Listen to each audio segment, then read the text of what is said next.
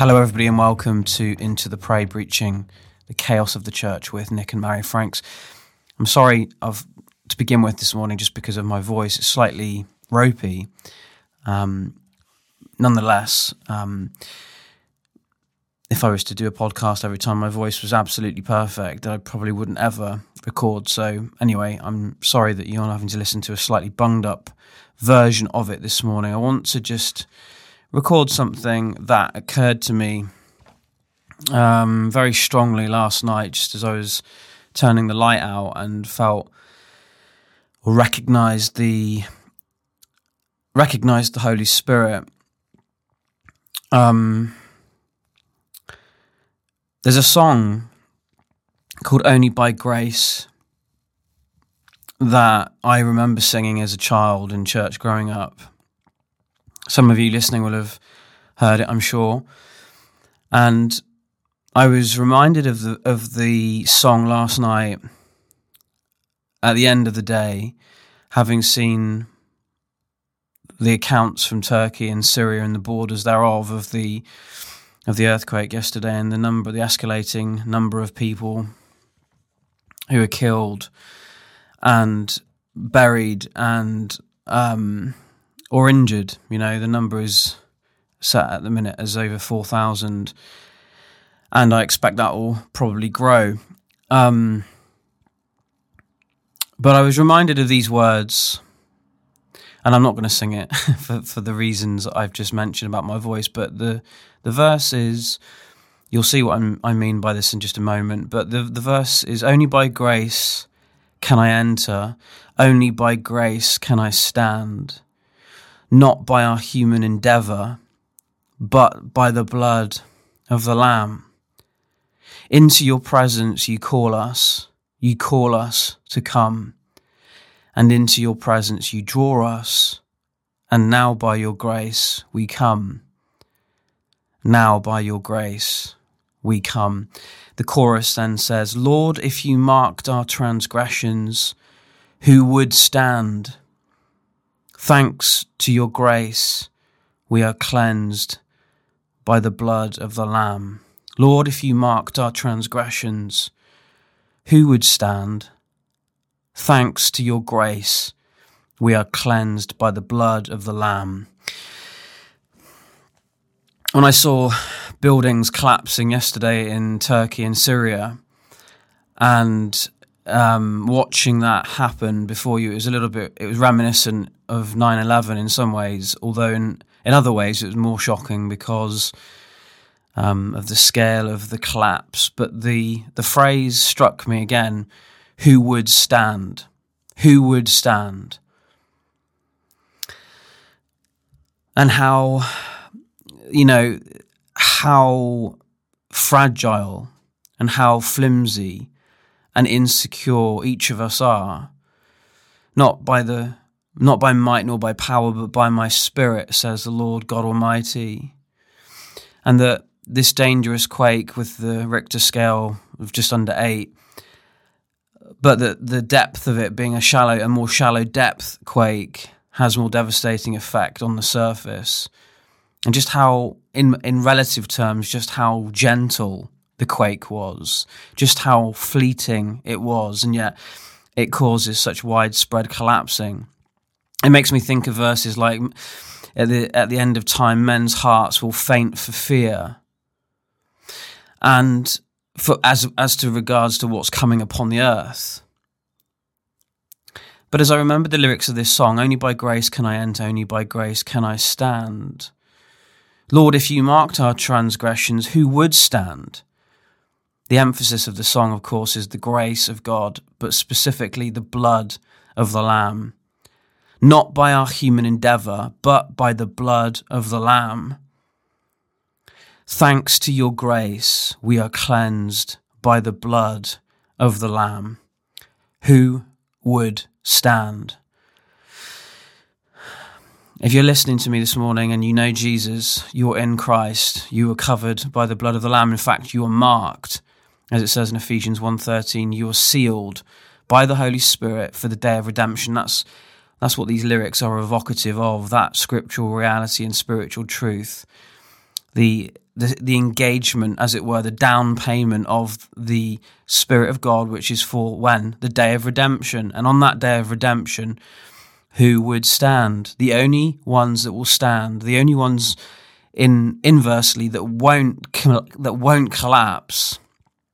The only ones will be those who are marked like a firebrand, marked, covered by the blood of the Lamb. And if you're in Christ this morning, hallelujah. If you're not in Christ, I'd urge you, please turn to Jesus as your Lord and Savior. Turn to the histor- historical reliability of the scriptures that point to the undisputed, unrefutable reality that Jesus walked on the earth and that after 33 years he suffered the Roman death on a cross which marred him, smashed him, marked him beyond human recognition, that he would fulfill all prophecy that he would fulfill all messianic detail, and that three days later his flesh would see no decay, and that he would, Psalm 16, and that he would exit the Jewish tomb that he'd been put into with a resurrected body,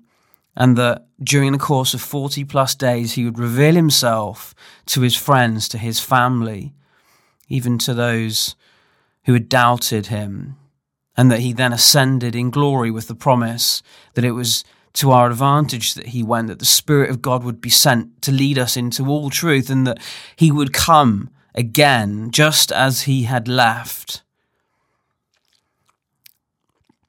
In the clouds of the sky. And when you see news reports in Turkey and Syria, and you see these buildings collapse, and you see the skyline, you see the clouds, in the sky and you think of the Messiah coming, you think of what is going to come upon the earth before he returns. And what would it be like on the earth, not only as a believer at the time, but as an unbeliever? I urge you to turn to the Romans 1 reality of looking at the clouds in the sky and the testimony that they are of the existence of God. I urge you to call upon Jesus as your Lord and Savior, knowing that He died for you on a cross, that by His blood you might be covered, and that by His blood that you might stand. Who would stand? The only the only standing is in the blood of the Lamb. The only standing, the only avoiding of collapse will be being marked by the blood of the Lamb. And if you're in Christ this morning, I want to encourage you that the travail that is upon the church in terms of the trauma to our personal preferences is ramping, it's escalating, it's intensifying. It's like the birth pains that Jesus prophesied in Matthew 24. They are increasing in intensity and they are decreasing in that they're increasing intensity, but they're also increasing in their frequency. And as such, the people of God, those who would stand, those who will stand, those who are marked by the blood of the Lamb, are having upon them, as it were, an imperative to submit to his lordship. And his lordship is one of preparation. His lordship is one of refinement and sanctification unto the splendor of those who would stand, presented as a bride to Christ at the end of the age. And I would encourage you if your behaviors at this time are not linked to humility, if they're not linked to, conversely, into a sense of um, trauma and upset, the kind of emotions that you might experience as a woman in birth at that time. Those of you who are who, who've given birth, listening to me, will understand what that's like. Or men, perhaps, if you've witnessed that, you will understand the trauma and the pain. That's what it's going to be like upon the earth. The creation groans, waiting for the sons of God to be revealed. There is a groaning, and Paul had said so clearly, didn't he, that he considered this present suffering not worth comparing to the future glory that will be revealed. And that future glory will be revealed ultimately to those who would stand. I remember just thinking of some physical training when you've been injured with an inability to stand, whether through a knee injury or an ankle injury or maybe something in your spine, one of the things that you are often put through to rehab is work with a fitball. A fitball being just a simple inflated ball of whatever it's made from. And the point of that is that it, it, it puts your body through simulated stresses against standing. In other words, the kind of forces that would be apparent in an earthquake that we saw yesterday. And if you sit on a fitball and try and do sit ups, it simulates additional stress, additional force. Or if you try and stand up with a fitball behind you and do some squats and there there is a there is a kind of simulation of additional stress or additional instability in the surface in which you stand and I think that's what's going on in the church. You know, I'll give you an example this morning about the way that people often storm into your life and storm out of your life as it suits them, evidently, apparently at the drop of a hat, at a whim, but often covered over and spoken of as though it was the Holy Spirit's leading. Let me say to you if the Holy Spirit leads you to people, if the Holy Spirit leads you to walk into somebody's life, He's never going to leave you, lead you to just storm out of their life as though He'd never led you to, to, to walk into their life. Let me give you an example. When Peter was led to the household of Claudius, it resulted in something monumentally important for the household of Claudius. But not only the household of Claudius, it resulted in something monumental happening in Peter. An understanding of the wider purposes of God, the covenant of grace, the additional sheepfold that Jesus spoke of in John 17, blowing Peter's Jewish mind, worldview, understanding of scripture, etc. When the Holy Spirit leads us, He doesn't lead us into people's lives to pick up a few bits of this, that, or the other and then storm out of their lives when said treasures are gathered. He leads us into all truth. He leads us into ultimately into John 15 fruitfulness. And I want to just put my finger on this before I finish about this thing of who would stand what is God doing by way of trauma, not only in the earth, but also within his people. It's that he wants his people to understand the preciousness of what it means to be in Christ with fellow believers who believe the scripture. Psalm 133 pictures Aaron's beard and wonderful oil flowing down from it as a picture of intoxicating, potently fragrant unity that we barely know or understand on the earth at the minute. And speaking to a lot of people as I do, what I say speaking to, a lot of people contact me um, positively, negatively. One of the things I notice is the way the fickle nature, the, the unstable, fickle nature of man, which is one of the reasons why Jesus said that he didn't ever entrust himself in John 1, I think it is. He didn't entrust himself to man because he knew what was in man. He knew what was in a man's heart. We experience on a regular, weekly, if not daily basis, people walking into our lives praising. This is why we must, we must guard against the praise and rejection of man. Both are snares, both are pitfalls. Storming into your life, praising, thanking, um, giving finance, wanting to build a relationship, and then literally weeks later attacking, slating, withdrawing, um, sometimes with bluster, sometimes with silence. But the point remains that that is not that is not the family of God. That is not the way that God works or leads by His Spirit. That's not what happened with Peter at Claudius or the way that Claudius related to Peter. It's just not the way, it's not, it's not the fruit of the Holy Spirit. And I want to say to you, if you're listening to me this morning, thank you for listening, that in answer to the question, who would stand? The simple answer is those covered by the blood of the Lamb, those who are marked by the blood of Jesus, slain at Calvary, those, in other words, who are in Christ. Paul's favorite phrase over 70 times in the New Testament. Are you in Christ today? If you're in Christ today and you're marked for the day of redemption by the Spirit of God, you're being led into all truth as Jesus promised in John 16, then listen.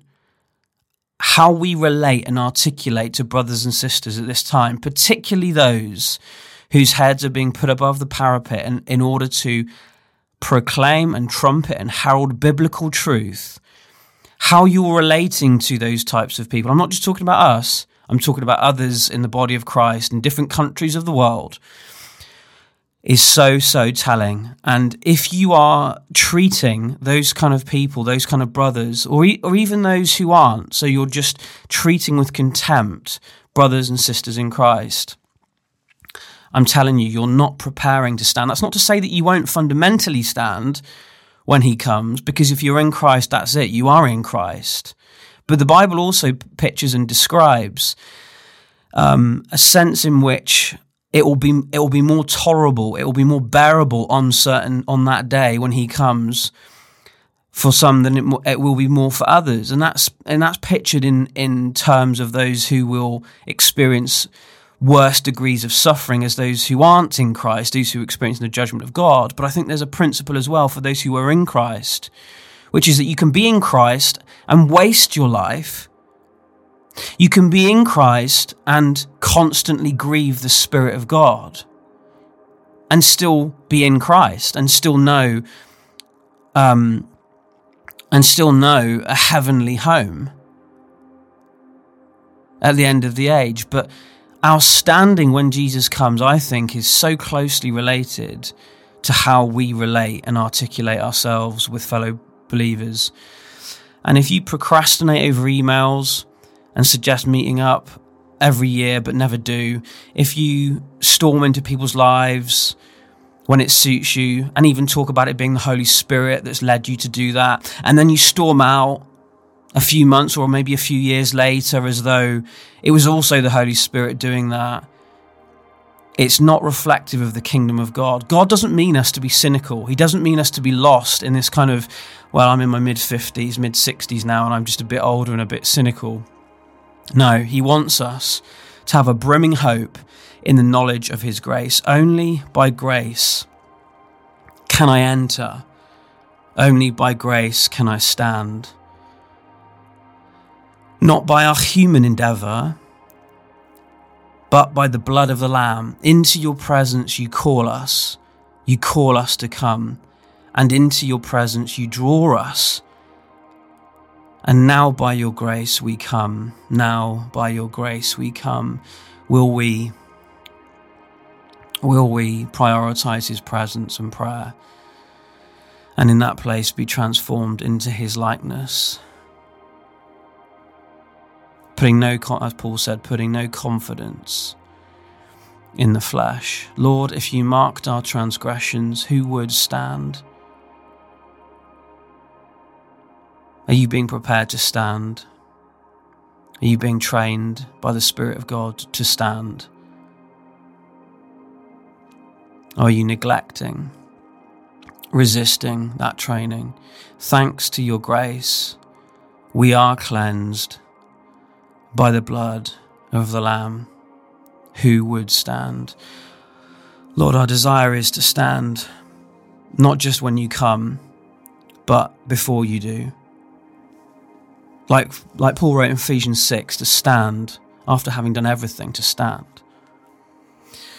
And Lord, I pray that where that training unto standing looks different with each of us, that you would cause each and every one of us to be so keenly attuned to your voice at this time that we wouldn't miss what your specifics are to us whatever it is that you're putting your finger on, whatever it is that you're leading us away from, whatever it is that you're leading us toward, whoever, whoever it is that you're leading us to or away from, Lord, I pray that there would be the fragrance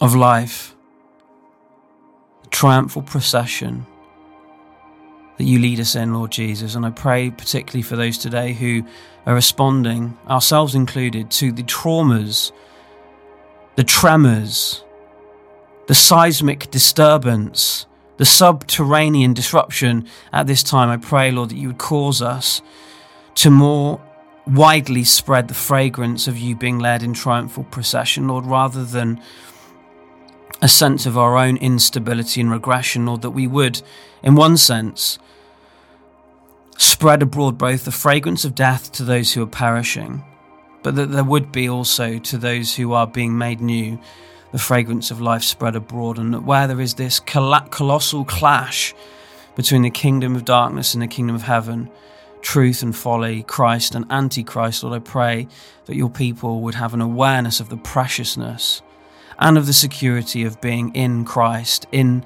the blood of the Lamb, covered by the blood of the Lamb. Lord, if you marked our transgressions, who would stand? None of us. Lord, you've redeemed us. You've removed our transgressions as far as the east is from the west. Lord, I pray that that would, would result in such wonderful fruit, particularly within kin, particularly within those who call themselves brothers and sisters in Christ at this time, I pray in the precious name of Jesus. Amen.